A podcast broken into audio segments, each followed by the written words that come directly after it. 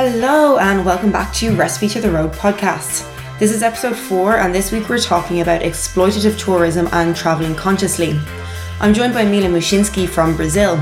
She has experienced firsthand having her local area exploited by tourism, and she's also travelled, so she knows how to be a responsible visitor to a new place. I hope you enjoy the episode, and I'd love to hear some feedback on what you think of this topic.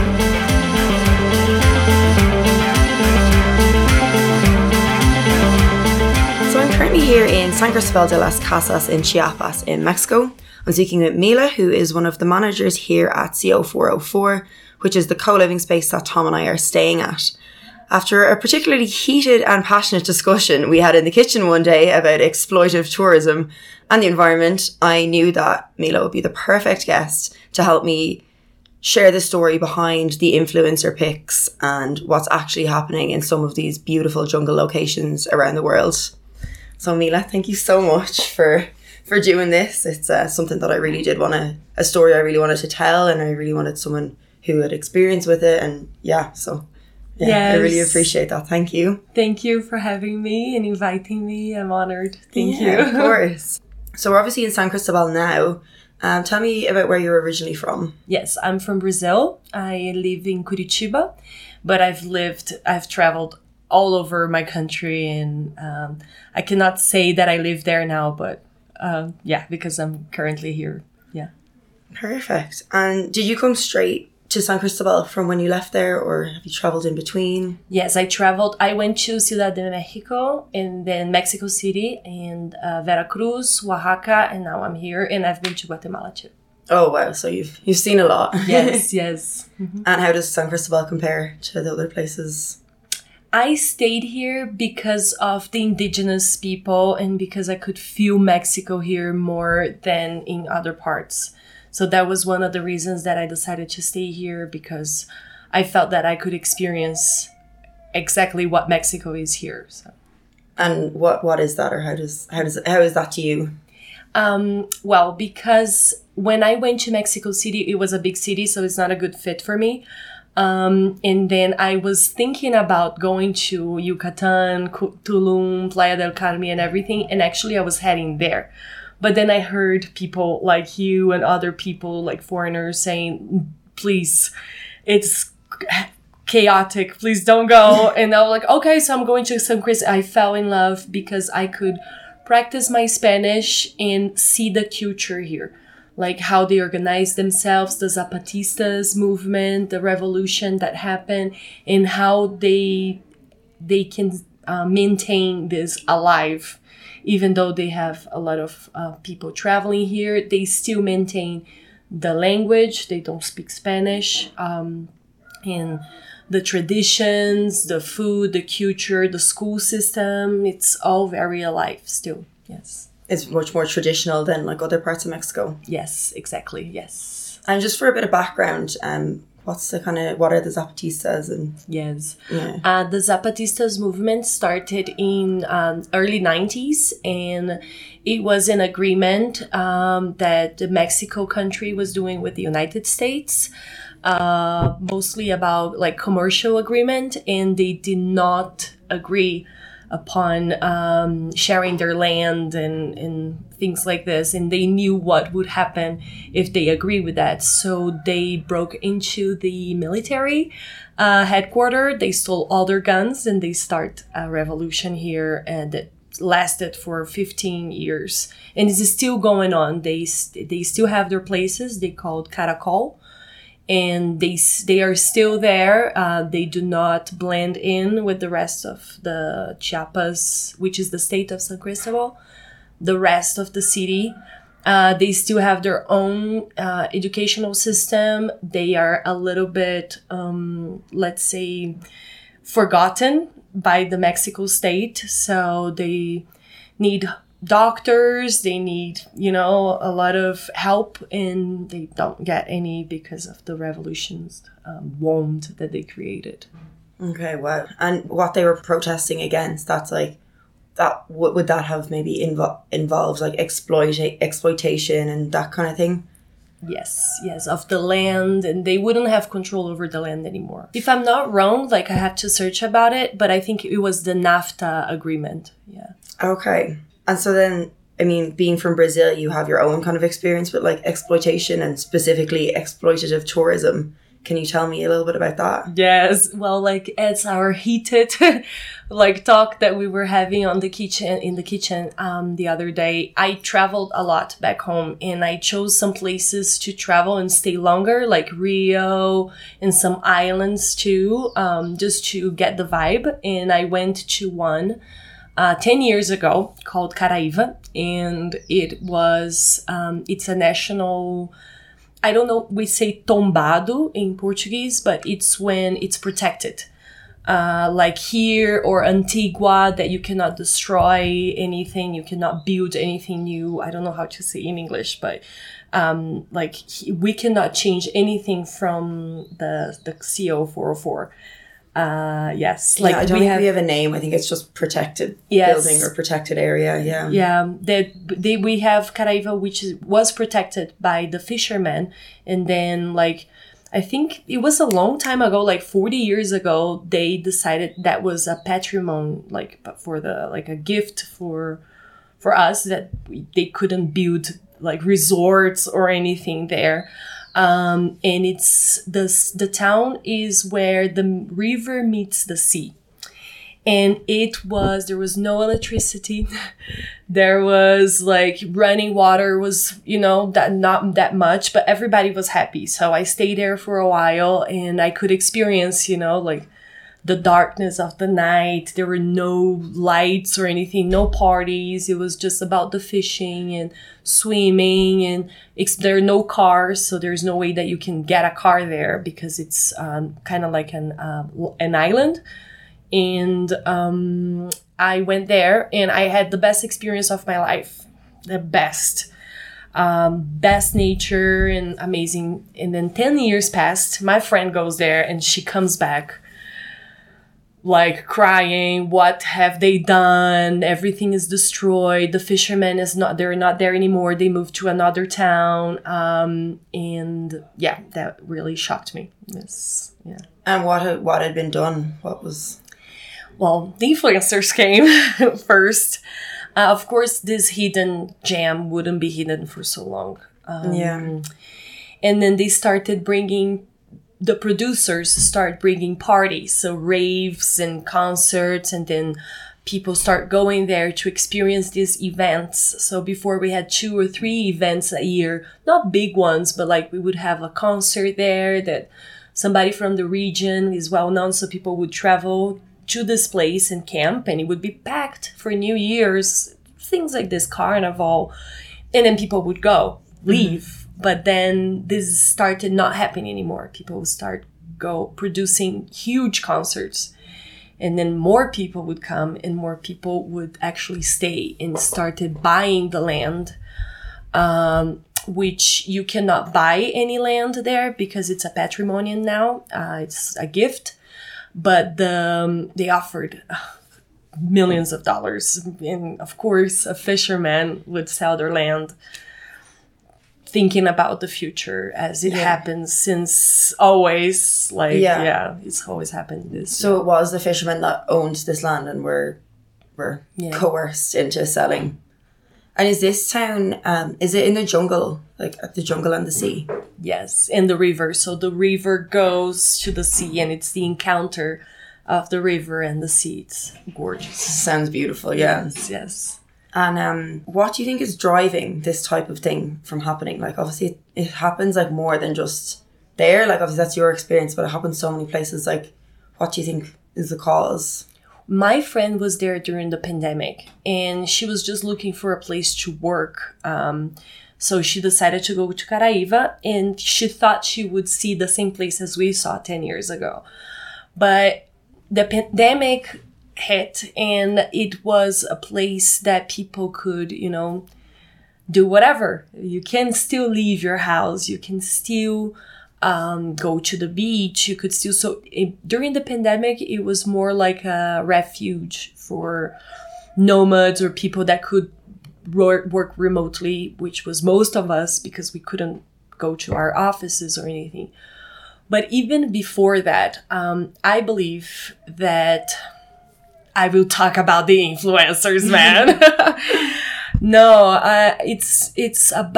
It's just like the way they show the place, the way they, the producers too. There's a whole study about this, finding, like secluded places to have concerts. And I mean, people can go wherever they want, but, we're poor, you know, like Brazil is a poor country. It's not that this is a sentence that I heard a lot here in Mexico, and it bothers me so much, that they say Brazil is so cheap and Mexico is so cheap, but it's not cheap. We're actually poor. So right. It's easier to go with dollars or euros and buy land for nothing. And it doesn't really, they don't really think about the whole culture, which is, I mean, who am I to teach somebody to think about the other person, which is something that it comes within. Mm-hmm. But together with that comes the whole trash situation. No, like they produce so much trash, and they're not thinking about these people that want to live there, looking for nature or to raise their kids, whatever. They don't think about the people that were there already. Mm-hmm. So it is a place, I think this is happening all over, but it's I'm gonna find myself, because I will do a retreat in this special place, and they don't leave. They go, they leave their trash there, and then they live there. Mm-hmm. They buy land there because they fall in love, and then that becomes an Airbnb, and then last thing you know, it's a hotel or a hostel, and then it's driving all people that follow these kind of people that, you know, hold these events, hold retreats, hold, and they don't pay back to the community.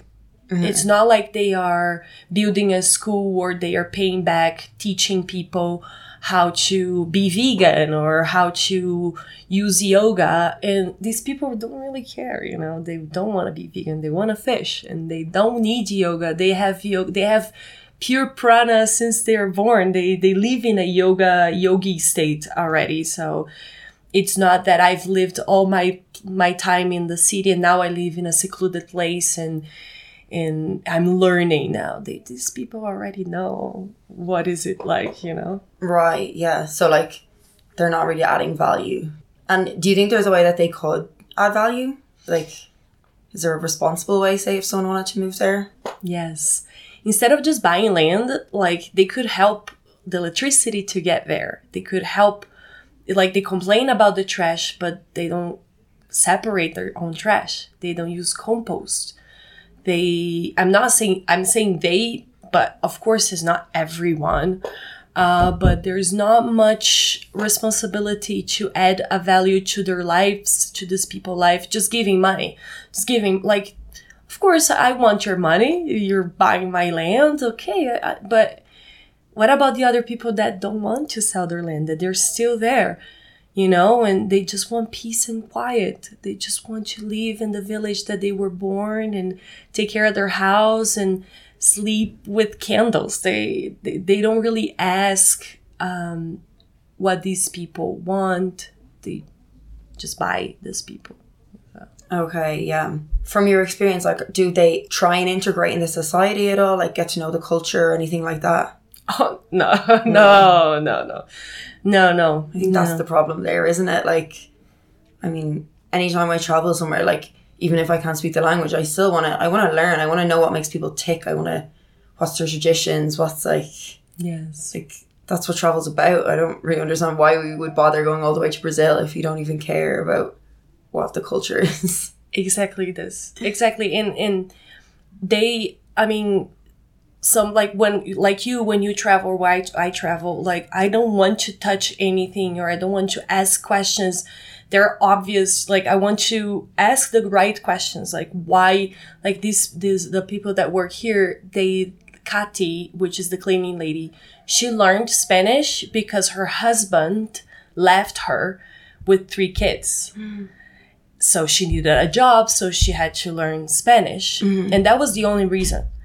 But I don't keep, like, judging the people that live in Mexico and speak only Tzotzil, because they don't learn in school and they are not interested. So they don't try to blend in the people, like, oh, trying to learn a few words in Tzotzil or understanding, like, the Coca-Cola culture here. Like, it's just judgment, you know? Like, oh, the water is bad. It's all contaminated. Of course.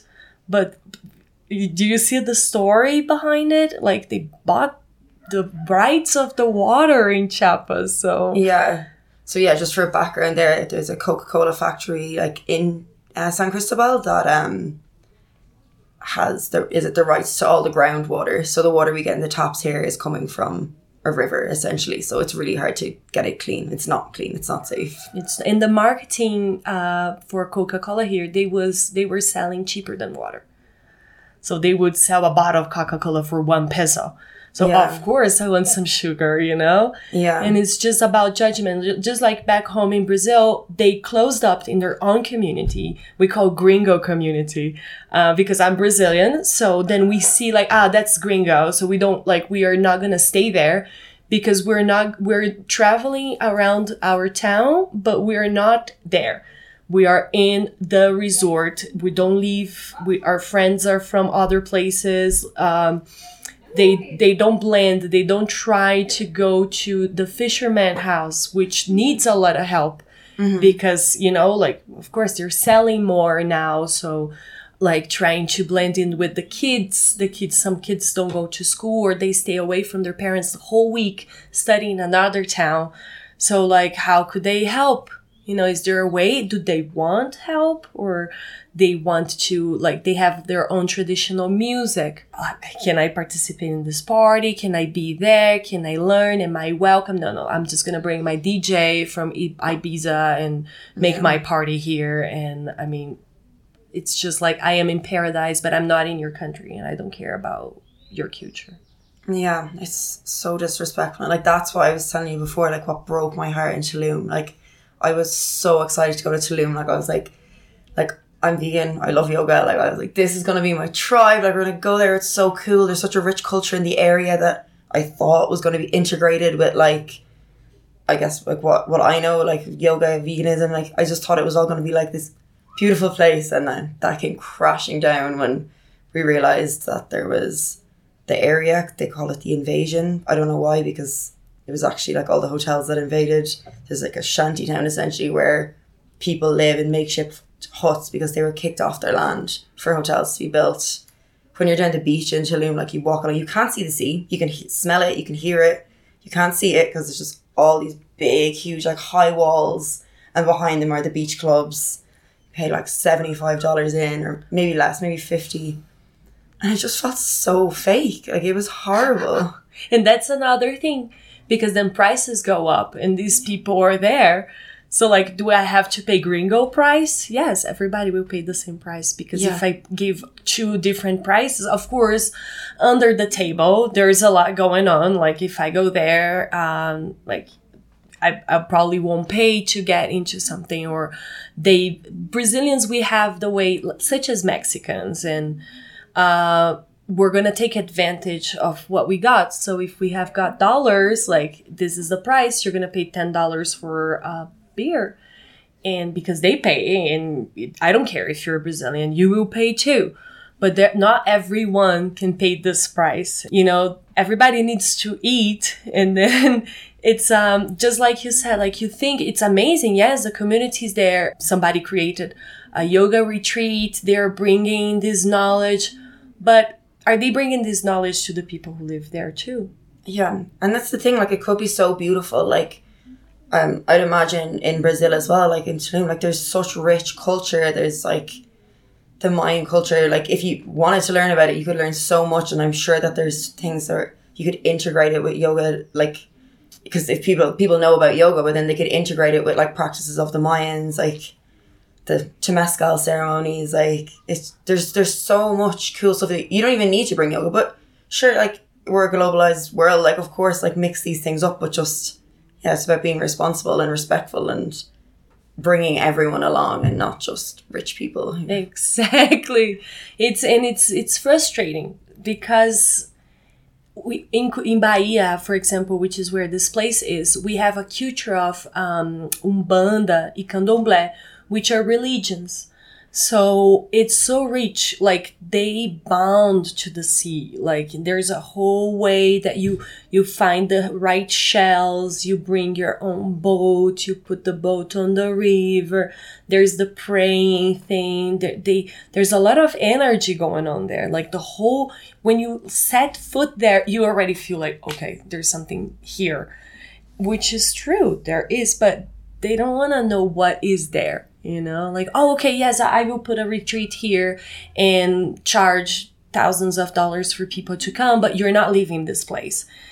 You know, like you're staying there, and they don't want to leave because sometimes they think it's dangerous, which is not. But yeah, I mean, together comes a lot of prejudice against the people that live there and that have been living there for centuries. And you just want to mind their own business and get on with their lives. Like, exactly. Yes. Yeah, I remember I saw, like, I didn't know, like, before coming on this trip, I didn't really know the extent of exploitative tourism and, like, the huge disparity. And I remember just being like, oh, maybe while we're traveling, I'll do, like, a yoga retreat or, like, yoga teacher training or something. Because I'd seen loads of Instagrams of people doing, like, yoga things down in, like, Latin America, like, Brazil, like, kind of area. And, yeah, I looked up one in Costa Rica and it was, like, $5,000 USD, not including accommodation, to learn to do yoga teacher training.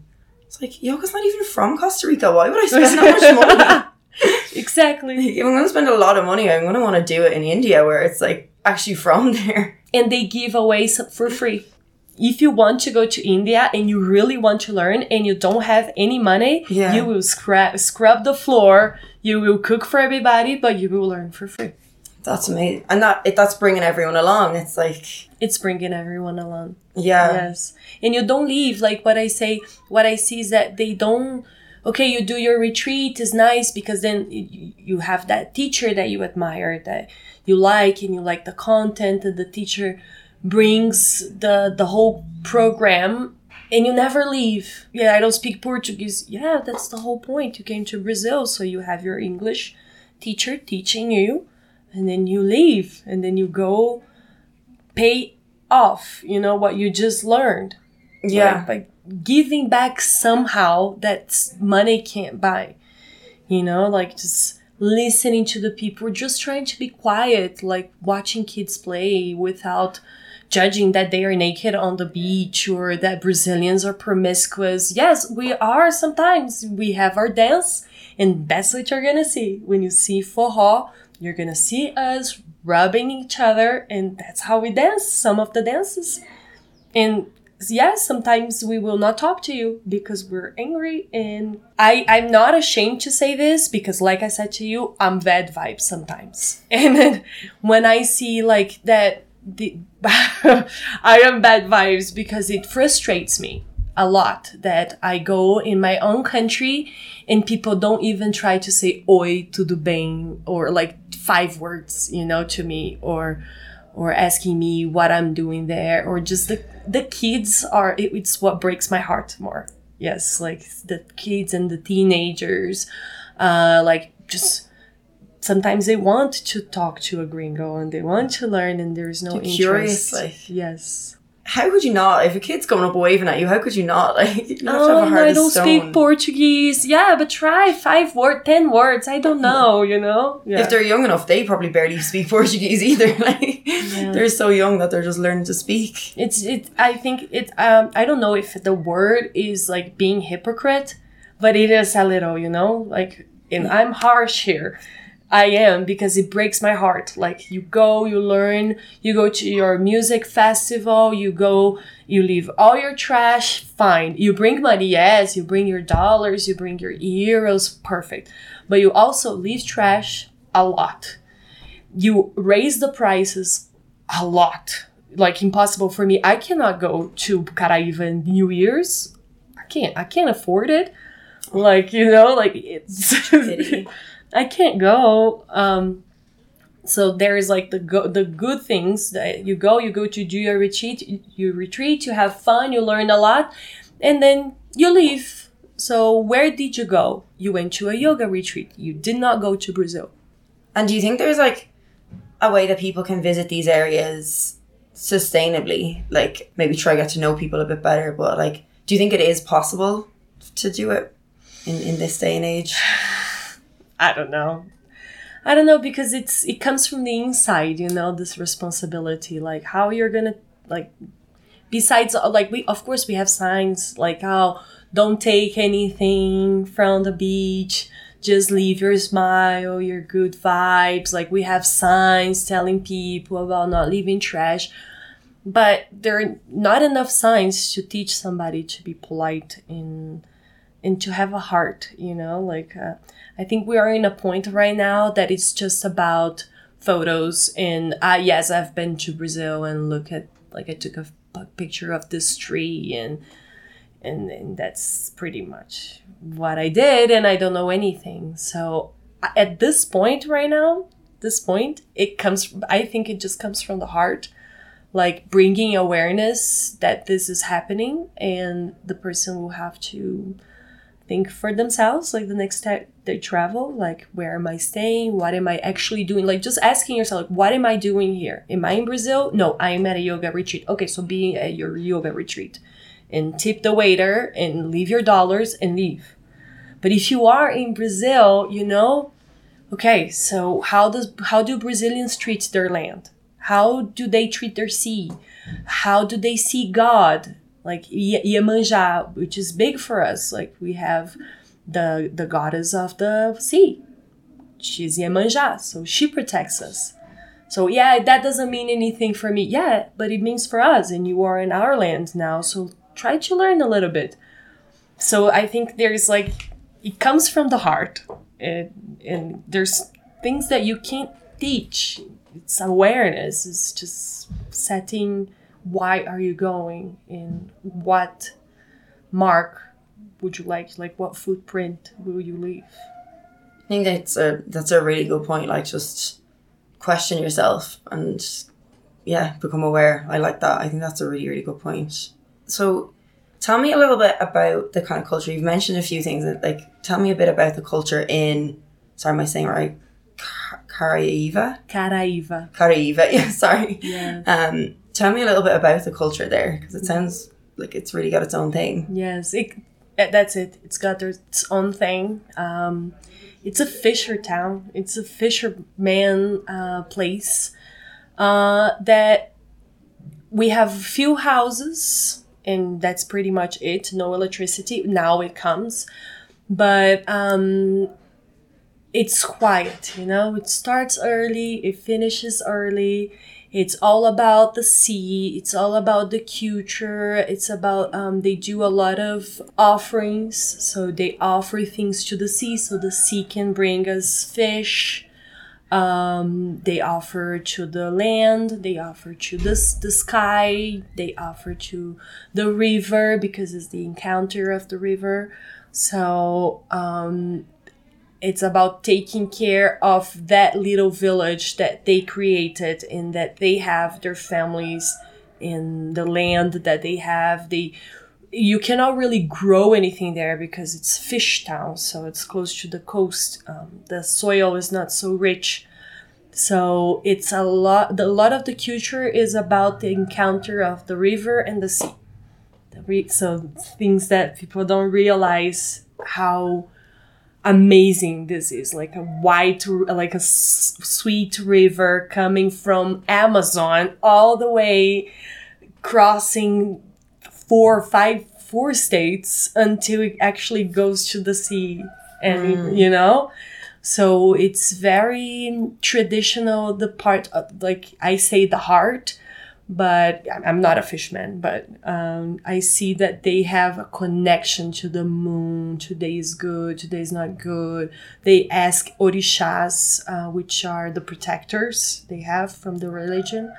They ask everything. It's a lot about praying, meditating. It's about what people go there to learn with their yoga teachers is what they could learn from the fishmen, you know? Yeah. Yes. Oh, it's such a pity. Like, it would be amazing to be able to, like, integrate the two and just have it so that everyone's on board. But yes. Yeah. And especially because it's so beautiful when they bring in, I'm not just saying about the yoga retreats or anything, but the concerts that they bring, you know, like huge, like dragging thousands of people. And you have to cross a river, and you cross a river, you don't cross on a motorboat, you cross on a boat. So they're like, oh, wow. Imagine, like, they have a lot of work, they make a lot of money because they know that the people are coming to the concert. Yeah. But then, like, they don't have generators enough, and, you know, the whole thing. So, yeah, I don't know. Caraíva moved me a lot. And there is another island that I always go every year. And I stay 2 months, which is in my town, which is Ilha do Mel. It's Honey Island, Ilha do Mel. And it's there they started like a war, you know? Like, you're not going, we're not buying. So they got all the living people that were there that had lots for generations, and they don't let them sell. Okay. So it's something like, you're not going to sell. Like, if you're going to sell, you're going to sell to somebody, to your family. And they, like, kind of control. It's like a dictatorship now because they were afraid that this would happen too. Yeah. And how is that working out? Like, are people kind of stuck? Are they... I have no idea. I just know this because one of my really good friends have a house there. That her great-grandparent bought a land, and then her grandmother, now her mother, now she's there. And she's not, like, even if she wanted to sell, she wouldn't be able to. So, yeah. Yeah, it's pretty intense, but then when you see the alternative, it's like, it's hard to know what to do. What to do! Yeah. That's the thing, Maria, yeah. Is deforestation an issue kind of around there now that it's becoming more developed? Yes. Yeah. Yeah. Especially the building, like, you cannot build resorts there because it's a gift now, and you cannot change much of the town because, yeah, but you cannot build huge resorts, but you can still, you know, there are a lot of places that you can still destroy. I mean... that are, you know, like, land from somebody else. You can just buy the land and destroy the trees and build whatever you want because somebody sold it to you. But in the past 4 years, we have, I don't know, I'm not going to give a number, but it's grown so much. I cannot even tell you how much it's grown, yeah. It's so bad. I think, was it like last year, there was that stat that the Amazon is now giving off more carbon emissions than it's absorbing. Which is like, what do we even do from here? From there, like, yes, yeah, it's absolutely awful. And for what, you know, like, to build more what, like, to sell to who, you know, like, somebody's selling this, somebody's making big money out of something that is for free, like, it was given to us. You know, I don't know if you know this, you've heard that, you probably do, but I just thought this was really interesting, seeing as my sort of first experience of this was in Tulum, and then obviously we were chatting about it. So one of the theories, you know, every year they got really bad seaweed in Tulum. One of the theories about that is because in the Amazon, it's been deforested, and there's, like, loads of fertilizer going because they're growing, like, grass for cows or whatever. And then that fertilizer is washing into the sea and has been washed up in a current towards Mexico. And that fertilizer is, like, getting the sargassum seaweed to grow, like, much faster. And that's why there's so much seaweed being washed up in Tulum. Oh, so, like, wow. I didn't know about that. Did you not? No, yeah. I didn't hear about that. I heard about the oil spill that we had that went all the way to Mexico. Yes. Oh, wow. Yeah, that got there too. Yes. It's just, like, it's so interconnected. And, like, yeah, it's the same continent. Like, well, same, like, landmass continent. Like, if you can see it, like, so clearly, like, the interconnection just on a small scale, like, it just makes so much sense that everything is going to be interconnected. And, like, everything you do, like to the Amazon. Well, the Amazon's obviously a different example because it is the earth's lungs, but like everything you do everywhere is going to affect everywhere else. And then there's this like short-term thought, you know, like, oh, because I won't be able to see it anyway. I mean, yeah, but like it's like just the short, I will just like, I'm not going to be affected by it because I'm through something or I litter or like I destroyed a piece of Amazon. Like, oh, yes, you will be affected. Yeah. Yes, somehow you will. Just like now, you will. We just don't know how. For the record, like there was some lovely things in Tulum, and I was telling you like our experience, like obviously we didn't have very good Spanish. It was the beginning of our trip, so it was even worse than it is now. But what we could communicate, people were just warm and welcoming. And if you, like the one thing I was telling you about, we found like a little cenote that was kind of not like one that you pay into. It was just like off, and it was just locals there. There was just like one other English girl, and we just accidentally found it. And I thought that the locals are going to hate us. That they'd be like, no, like this is our cenote. Like you have all the fancy ones. And I wouldn't blame them.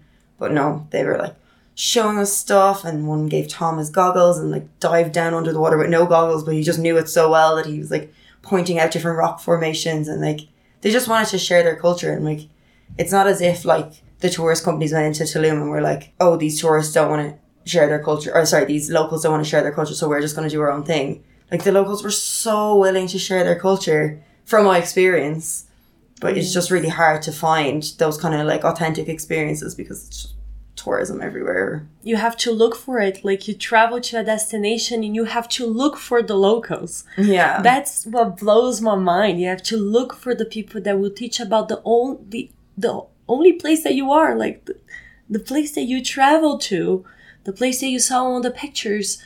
So, like, what do you have to do to have this kind of experience? You know, you have to leave, you know, your retreat or leave, like, to find them. Like, they're in their own land and they are happy. Like, back home, we were so happy. Yeah. So happy. Like, oh, you're from America. Come, we're going to cook for you. We love cooking. We're going to cook for you. Look at the fish we caught this morning. Like, you know, let's stretch on the beach and tomorrow we're going to have a caipirinha night. Come, like we want you to drink with us and listen to our music. And like, do you have to, like, we're not going to look for you. You're going to have to look for us, you know? So I feel this here, like every time I'm open, like the kids come, I go to school, like I do volunteer work. Like I see they come, they want me to be there. They want to learn. I'm going to have to look for it. Yeah. Yeah. Yeah. I think that's a really good message to finish on, I think. So I have a thing that I do on every podcast, every guest I have. It's just like a little quick fire round. It's sort of different to the topics we've been talking about, but kind of more back to just like traveling in general. Mm-hmm. What is your favorite food you've ever had while traveling or at home? I'm going to say here in Mexico, I had barbacoa here. I loved it. This trip, but I know back home, I eat acai. Acai. Is that the berries? Yes, but we eat it with fish. Oh, interesting. I didn't know that. Yes. We eat with fish. What is your favorite country that you've ever been to? Brazil. Nice.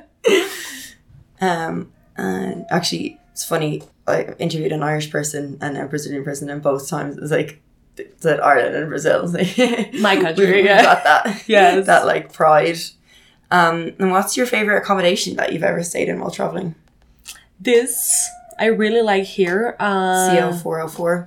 Yes, I like CO404 because of the garden, because of the internet that I have to work. But I have stayed in so many places. And I stayed in cabañas in Masunte, too, here and back home, too. Cabañas by the beach. Yes. Oh, amazing. Yes. Okay, thank you. And then what's your favorite memory from traveling ever? Or your favorite moment or thing that stood out to you? When I was going up the Acatenango volcano, there was a dog following us all the way from the bottom to the top, the summit. He followed us all the time. That's in Guatemala, right? In Guatemala, yes. And there was a child. Like, we were suffering so much to go up and that. And the dog was just there. And when we got there, there was a child waiting for the dog, and like they were friends, and then just like watching the volcano and the child playing with that, like I was out of breath and the child was having so much fun with the dog, and the way they were interacting, like that memory would never leave my mind, like the way that they were interacting among themselves and with me later than we were playing, like in the volcano, just every 10 minutes, bah, you know, like exploding. Yes, that's so funny. He was just like a little fella who lived in the area and just out for a stroll. Yes, for a 7-hour stroll up the mountain. Yes, that's so funny. Yes, oh my god. That's a good one. Yeah. Right, so thank you so much for talking to me. And thank you. I think this is a really important episode, and hopefully that people get something from it. Thank you. Yeah, and I'm not talking shit about the foreigners. I'm a foreigner too. But yes, I say that I'm a bad vibe girl because of that. But I think we can all agree that being aware of where you are is... traveling as consciously as possible. Yes, it's important because that's it. We're global now. Let's go. Yeah. Yes. Let's just try and do it in the most responsible way possible. Thank you so much. Thank you.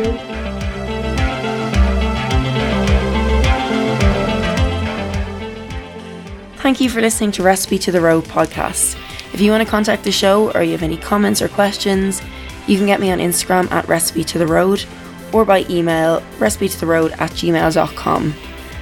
If you'd like to follow my journey and see what I'm doing at the moment, you can also see that on my Instagram at recipetotheroad. Thank you for listening.